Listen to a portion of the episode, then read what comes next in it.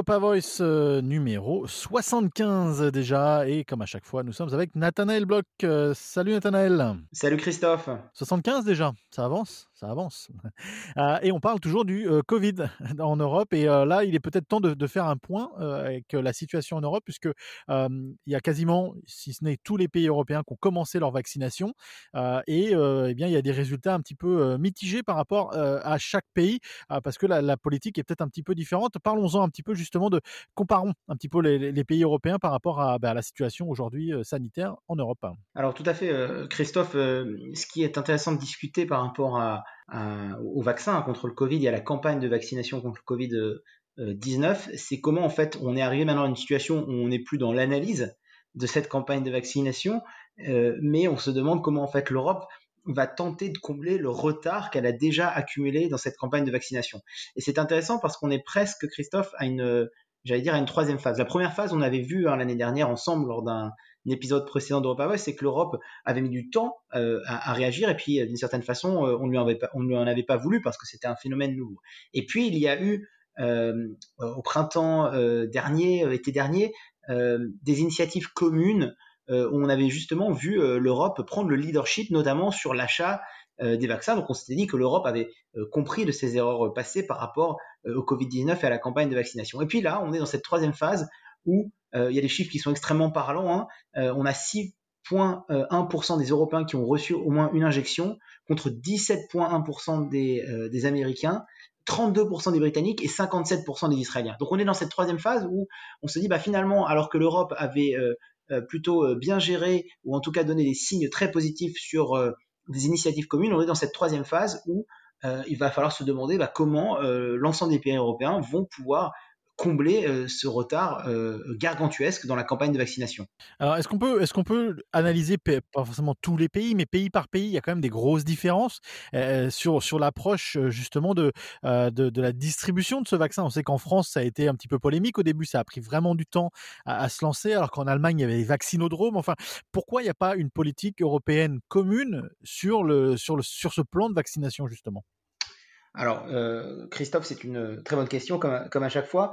Euh, alors, il y, a déjà, ce qui est intéressant euh, de, signaler, c'est que finalement, les fractures européennes qu'on retrouve dans chaque discussion, dans chaque débat en Europe, hein, autour par exemple du budget, autour du Green Deal, toutes ces fractures-là qu'on retrouve entre les pays de l'Est, les pays frugaux, les pays historiques de la construction européenne, bah, finalement, il n'y a pas de raison qu'on ne les retrouve pas dans les campagnes de vaccination. Alors pour illustrer ça, euh, je vais vous donner juste euh, un exemple.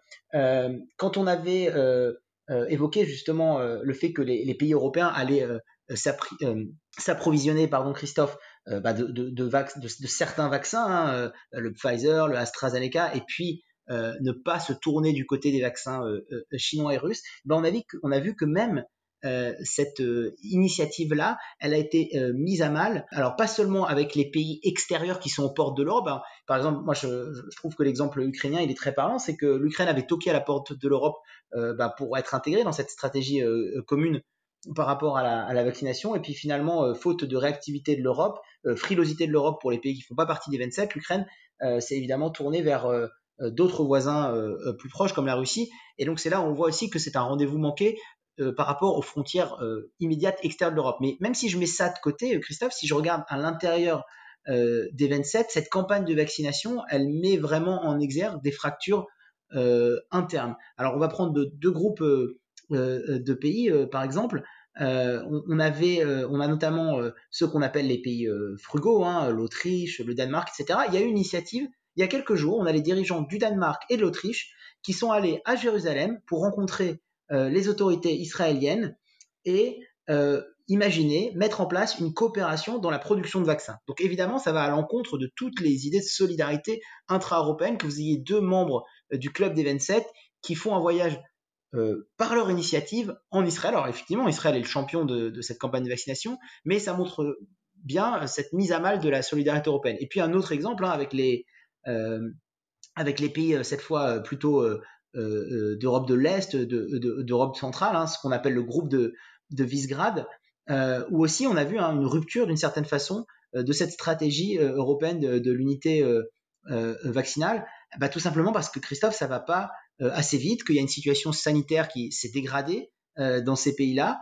Alors, vous avez des pays qui sont foncièrement anti-russes, comme la Pologne, qui sont allés toquer à la porte chinoise, mais vous avez d'autres pays comme la Slovaquie, comme d'autres pays d'Europe de l'Est qui sont allés, alors République tchèque, pardon, bah, qui sont allés voir du côté russe aussi comment s'approvisionner et avoir plus de vaccins. Donc on, le voit hein, vraiment, on a des fractures internes qui ressurgissent aussi sur ces campagnes euh, vaccinale à travers l'Union européenne. Mais tout ça, en fait, ça, a un impact énorme sur la politique extérieure de, soft power européen. Euh, c'est cette idée que euh, une certaine diplomatie a à l'européenne peuvent être faites dans un groupe uni euh, qui peut avoir une influence mondiale, euh, aujourd'hui, ça va forcément avoir un impact quand on voit qu'à l'intérieur du groupe, euh, même pour des choses comme la vaccination, malgré les erreurs qui ont été faites au, premier volet, on refait les mêmes erreurs au deuxième volet, ça va forcément impacter le, entre guillemets, le, soft power européen. Ah bah ça, a des conséquences dramatiques, hein, Christophe, sur, le, sur même le modèle hein, européen, sur, sur, sur, cette idée de construction politique. Euh, parce qu'effectivement, euh, encore une fois, l'Europe n'a pas été capable euh, ben, d'être dans cette troisième phase de la campagne de vaccination unie et solidaire, et surtout, elle a montré, j'allais dire, presque les limites bureaucratiques de cette construction politique.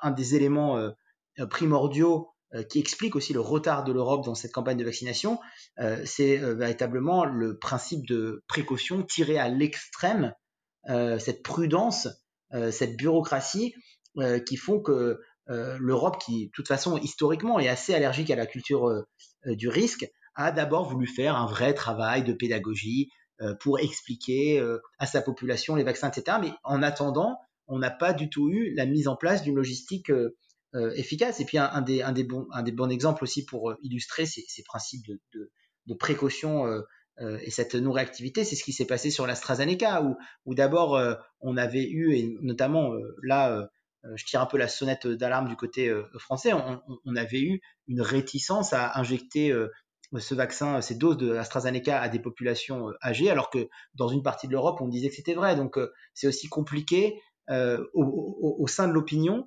Finalement, pourquoi est-ce qu'un vaccin AstraZeneca, il serait bon pour une population de plus de 70 ans euh, je sais pas moi, en, Hollande ou en Belgique, et pourquoi il serait pas bon en France. Et puis après, surtout quand vous revenez sur cette décision-là, c'est-à-dire quand vous quand vous dites que ben, finalement en fait ce vaccin il peut aussi euh, être euh, inoculé à des personnes de plus de 70 ans, forcément vous avez créé quelque chose dans dans dans une dans l'imaginaire d'une population qui déjà est tiraillée par euh, certains mouvements anti-vax. Donc vous voyez, il y a, y, a, y, y a, ce, y a ce principe de, de, de précaution, cette non-réactivité et puis, vous avez aussi euh, tout simplement euh, des processus euh, qui sont trop lents dans, le fait d'approuver les vaccins.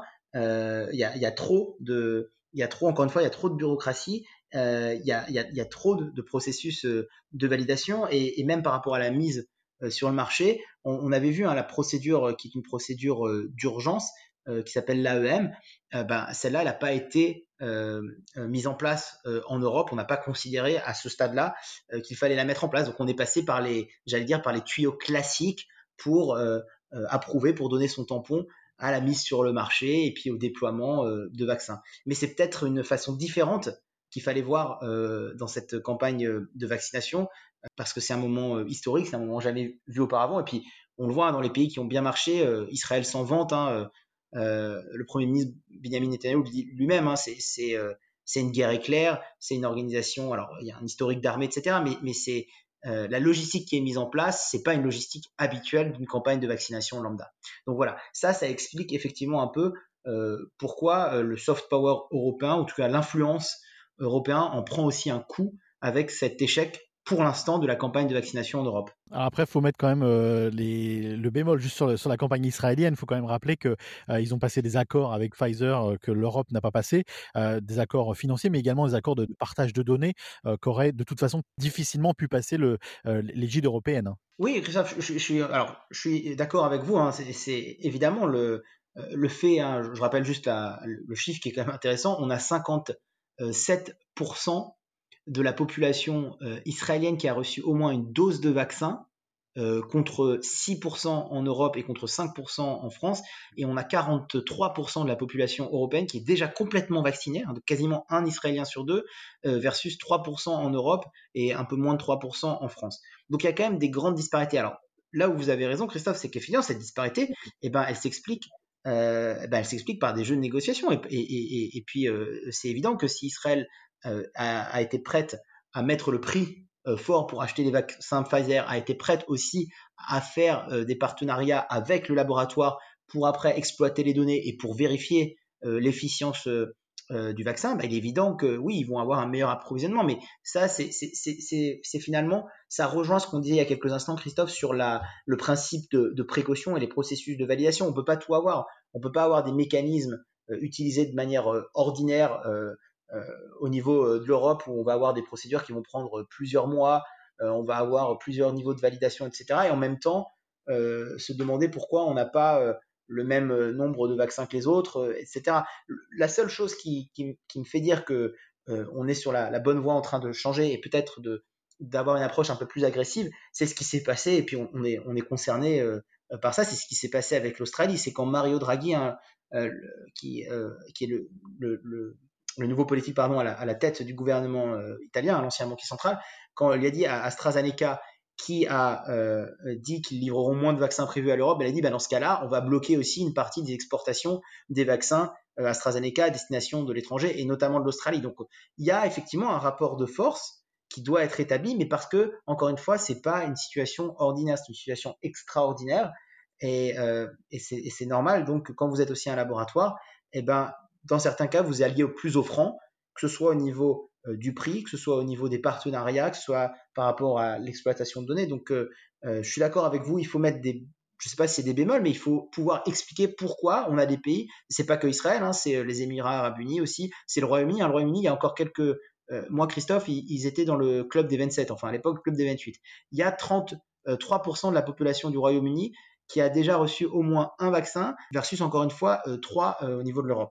Donc ça, ça s'explique. Euh, ça aussi, il faut l'expliquer culturellement. Il faut, il faut comprendre pourquoi. Alors, euh, euh, on a un Royaume-Uni qui lui est capable de faire la course en tête des pays européens et assimilés, alors que l'Union européenne est à la traîne. Est-ce que il y a une voie de sortie pour l'Europe en fait? Est-ce qu'il y a une solution ou est-ce que bah, forcément, bien l'Europe va, finir un peu à la traîne et peut-être même se faire rattraper par des pays comme l'Australie où la, campagne de vaccination vient tout juste de commencer?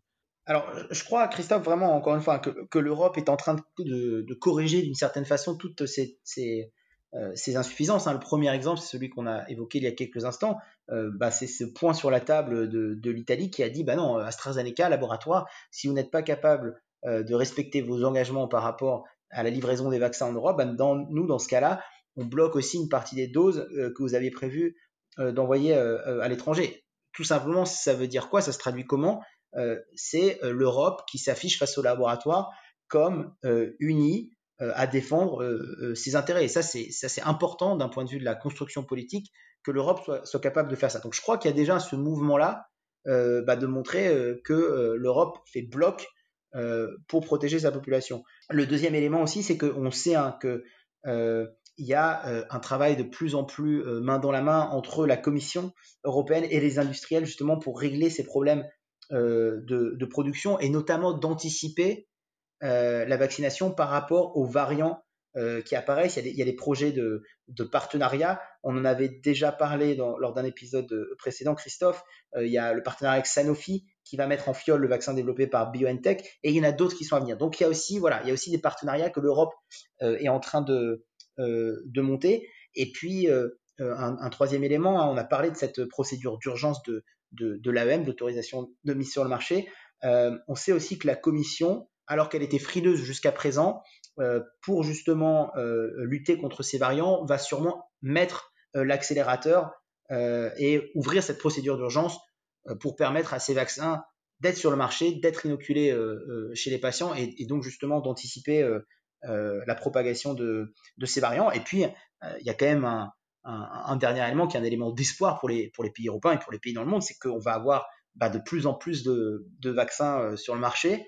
Euh, on a parlé évidemment du, du, Pfizer, du, du Moderna, de l'AstraZeneca. On sait aussi qu'il y a le Johnson et Johnson qui va arriver bientôt. Et donc tout ça, tous ces éléments-là, Christophe, dans la balance, fait que l'Europe, en tout cas, affiche un optimisme par rapport à son objectif qui, rappelons-le, est d'avoir vacciné d'ici l'été 70% de la population adulte. Pourquoi, Christophe? Parce que tout simplement, Ursula von der Leyen et, les dirigeants européens veulent absolument sauver bah, la saison d'été, la saison touristique. donc voilà, on, est quand même, j'allais dire, on est en train de redresser la barre. Il y a des motifs d'espoir pour que l'Europe, après avoir raté cette troisième phase, bah, sur la quatrième phase, bah, solidifie un peu et puisse retrouver un, un, chemin euh, serein et d'unité euh, euh, sur cette campagne de vaccination. D'ailleurs, on va en parler dans, quelques instants avec le, passeport euh, vaccinal. Mais une dernière question par rapport à ça. Vous avez cité tous ces laboratoires. Il manque les laboratoires français dans, tout ça.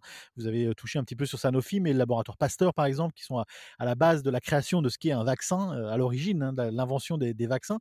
Aujourd'hui, est-ce que c'est pas une claque pour la recherche française au grand jour de voir que chaque pays un petit peu développé a réussi à, sortir un vaccin et qu'en France, ben, on n'a pas réussi à sortir un vaccin aussi rapidement avec le Covid? Donc, du coup, ben, ça, met un petit peu un coup de projecteur sur la lourdeur administrative peut-être et, le manque d'investissement dans, la recherche du modèle français? Alors, je crois que sur la sur l'argent investi dans, la recherche en France, je crois que cette question-là, malheureusement, elle, précède l'arrivée du, Covid et puis elle, survivra une fois que le Covid sera parti. Mais effectivement, encore une fois, de la même manière que je trouve que le que le Covid 19 finalement montre les fractures euh, européennes euh, qui, se font jour classiquement hein, entre les, pays de l'Est, les pays frugaux, etc. Bah, je crois que cette crise du Covid, elle montre aussi effectivement bah, les pays qui ont mis de l'argent dans la recherche et les pays bah, qui sont à la traîne, mais, ça ne fait qu'amplifier, en fait, si vous voulez, les disparités qui existaient déjà avant. Après, je serais un petit peu plus mesuré sur cette question de la recherche française parce que, et, c'est là tout le paradoxe, hein, c'est que, alors effectivement, euh, on peut le dire, on n'a pas vraiment de, de vaccin euh, euh, français. Par contre, on a des dirigeants français à la tête, à la tête des Moderna, Moderna, par exemple. Voilà, à la tête de, de, de laboratoires comme comme Moderna. Donc on a, on a des dirigeants français qui se sont expatriés à l'étranger pour poursuivre leur carrière. Donc c'est pour ça que je trouve qu'il y a un effet amplificateur de euh, de cette crise du Covid et de cette campagne de vaccination, c'est que les mêmes défauts qu'on voyait avant déjà par rapport à la recherche française, finalement, ils sont simplement amplifiés. Il faut quand même le rappeler, hein, on a euh, euh, un commissaire européen chargé du marché intérieur qui est Thierry Breton. donc les projecteurs sont sur lui parce que là, on a bien vu qu'il y avait un enjeu logistique de production industrielle. Donc on a un commissaire cocorico français. On a, des, des, patrons de laboratoires euh, comme Moderna, Stéphane Bansel qui est, euh, qui est euh, à, Boston dans le Massachusetts. voilà, donc on, on, retrouve quand même nos, Français, mais on les retrouve en dehors du cadre à la fois professionnel et, décisionnaire français. Donc encore une fois, hein, ça, je trouve que c'est assez intéressant parce que ça ne fait qu'amplifier en fait ce qui existait déjà avant par rapport à la recherche française. Alors est-ce que ça va permettre de de changer euh, la donne après, je ne sais pas. Euh, ça, ce sera, euh, ce sera à voir. Ce qui est sûr, c'est que ça devrait en tout cas solidifier un peu l'unité européenne, parce que on le voit. Hein, par rapport au vaccin, encore une fois, chinois et par rapport au vaccin russe, où il y a des enjeux d'influence, notamment par rapport aux pays de l'Est, même par rapport à, aux Émirats arabes unis, etc., on le voit, on, le voit, l'Europe, pour l'instant, a manqué cette marche-là. Et ça, c'est important qu'elles elles, prennent euh, conscience que euh, euh, c'est pas seulement de la campagne vaccinale dont il s'agit, c'est de la capacité du bloc européen, de la construction euh, européenne à pouvoir peser sur la marche du monde après le Covid. Et parlons maintenant, et c'est un lien, c'est vrai que, que ce, passeport vaccinal euh, est, pas mal euh, débattu euh, à travers le monde, débattu en Europe. En Europe, il y a des gens, des, pays qui sont pour, comme la Grèce, des pays qui posent quand même pas mal de questions, la France en tout cas. on en est où de ce, passeport vaccinal? Parce que ça semble être un petit peu la clé pour pouvoir sauver un peu l'été européen, le, les, les, vacances, l'économie du tourisme, et relancer un petit peu tout ça. Ça va être dur, compliqué de faire sans un passeport vaccinal. Par contre, comme je viens de le dire, il y a des pays qui se posent des énormes questions par rapport à la mise en place d'un passeport vaccinal comme ça. Alors oui, alors ce passeport vaccinal, c'est pas quelque chose de nouveau, hein, c'est quelque chose qui a émergé dans, le, débat public, dans le débat de, santé publique le, depuis le début de cette crise, en tout cas depuis le début de la campagne de vaccination, qui, rappelons-le, en France a débuté fin décembre 2020. mais là, il y a vraiment eu un coup d'accélérateur parce que la Commission européenne, elle a annoncé le lundi 1er mars qu'elle allait présenter justement un projet de passeport vaccinal dans, le courant du mois. Alors, vous l'avez évoqué dans votre question liminaire, Christophe, on a effectivement tout un tas de pays du sud de l'Europe qui sont des fervents soutiens de ce projet de passeport vaccinal pour effectivement hein, cette raison assez simple qui est que la saison touristique qu'ils n'avaient pas pu avoir l'année dernière, ils aimeraient bien la sauver cet été. Donc, au rang desquels ces pays, vous trouvez la Grèce, qui d'ailleurs a été le, la premier, pays, Christophe, en Europe à se prononcer en faveur d'un tel système, mais vous avez d'autres pays du Sud, comme l'Espagne, Malte ou le Portugal, qui soutiennent cette initiative. Et ce qui est intéressant, et c'est là on voit encore hein, on en parlait il y a quelques instants, euh, que le Covid ne fait qu'amplifier les fractures européennes qui existaient déjà. On le voit, hein, comme on met du temps à trancher sur cette question du passeport vaccinal, eh ben vous avez déjà des initiatives qui sont prises individuellement par les pays euh, pour justement euh, revigorer, refaire naître un petit peu le, tourisme et les échanges de personnes entre pays.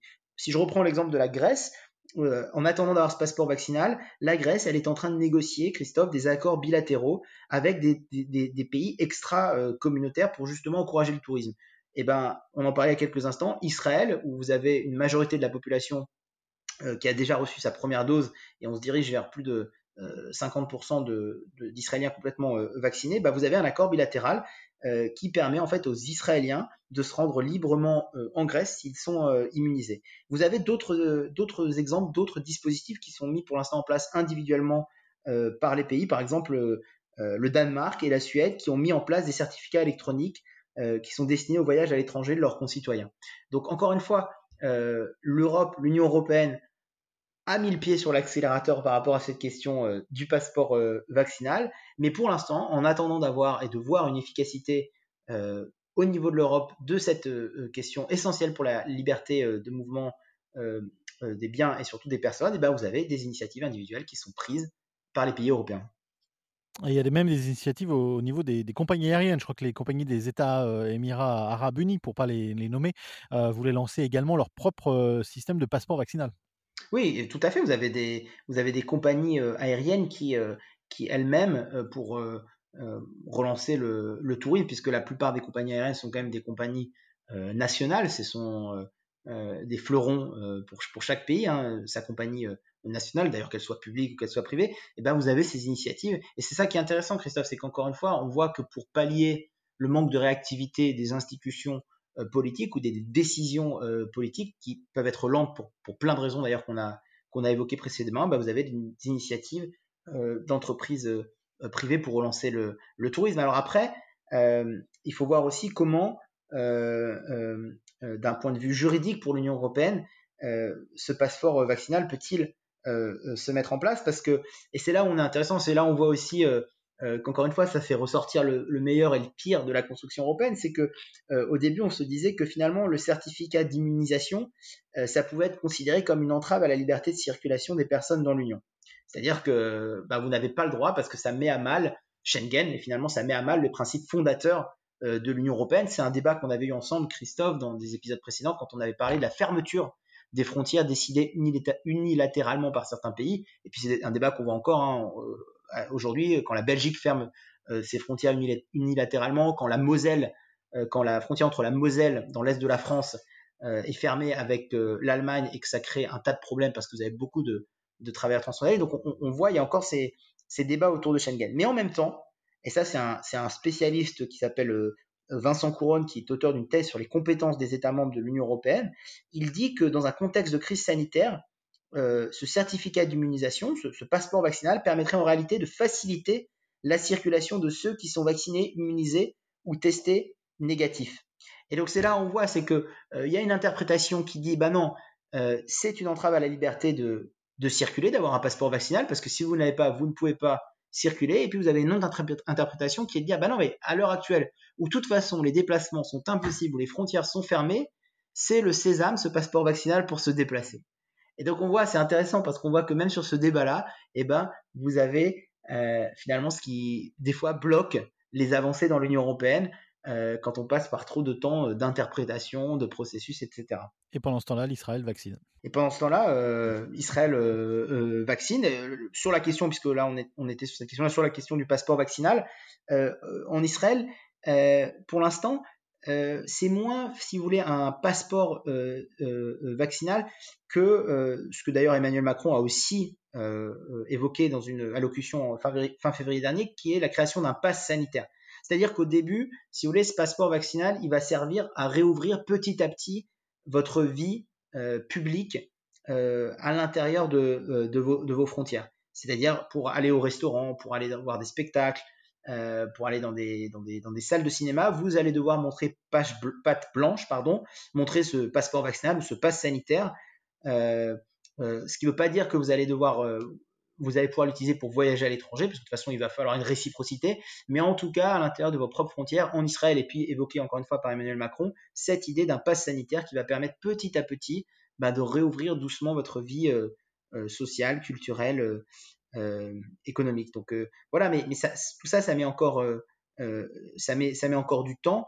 et puis après, il y a évidemment plein de questions qui restent en suspens. Vous l'avez mentionné il y a quelques instants sur par rapport aux données. C'est-à-dire, euh, qu'est-ce, que, qu'est-ce qui va se passer avec ces données? Est-ce que vous allez devoir comment elles vont être exploitées ces données? Est-ce qu'elles vont pouvoir euh, être exploitées? Sur la traçabilité, je crois que c'est quelque chose dont on parle plus beaucoup euh, actuellement en Europe pour la simple et bonne raison que c'est compliqué de, quand vous avez trop de cas, c'est impossible de tracer. Ça marche en Australie quand vous voulez isoler les, les premiers cas, mais en, France, par exemple, ça, ne marche pas, c'est impossible de, de tracer. Mais comment est-ce que vous allez faire quand vous allez vacciner une partie majeure de votre population pour après justement euh, faire ce traçage-là? Est-ce qu'on va avoir un meilleur traçage avec ce passeport vaccinal qu'on l'a eu au moment de l'application, euh, je crois qu'elle s'appelait Stop Covid? On l'avait vu, hein, le nombre de personnes qui euh, avaient téléchargé l'application était ridicule et ne permettait pas une traçabilité efficace. Vous voyez, le passeport vaccinal, c'est un sésame, mais ça n'apporte pas encore toutes les réponses quand tu as la réouverture des vies à l'intérieur des frontières européennes et quand tu as surtout la possibilité aux ressortissants européens de voyager à l'intérieur de l'Europe et puis à l'extérieur de l'Europe, euh, évidemment. Absolument. Affaire à suivre, Tanel. Affaire à suivre, Christophe.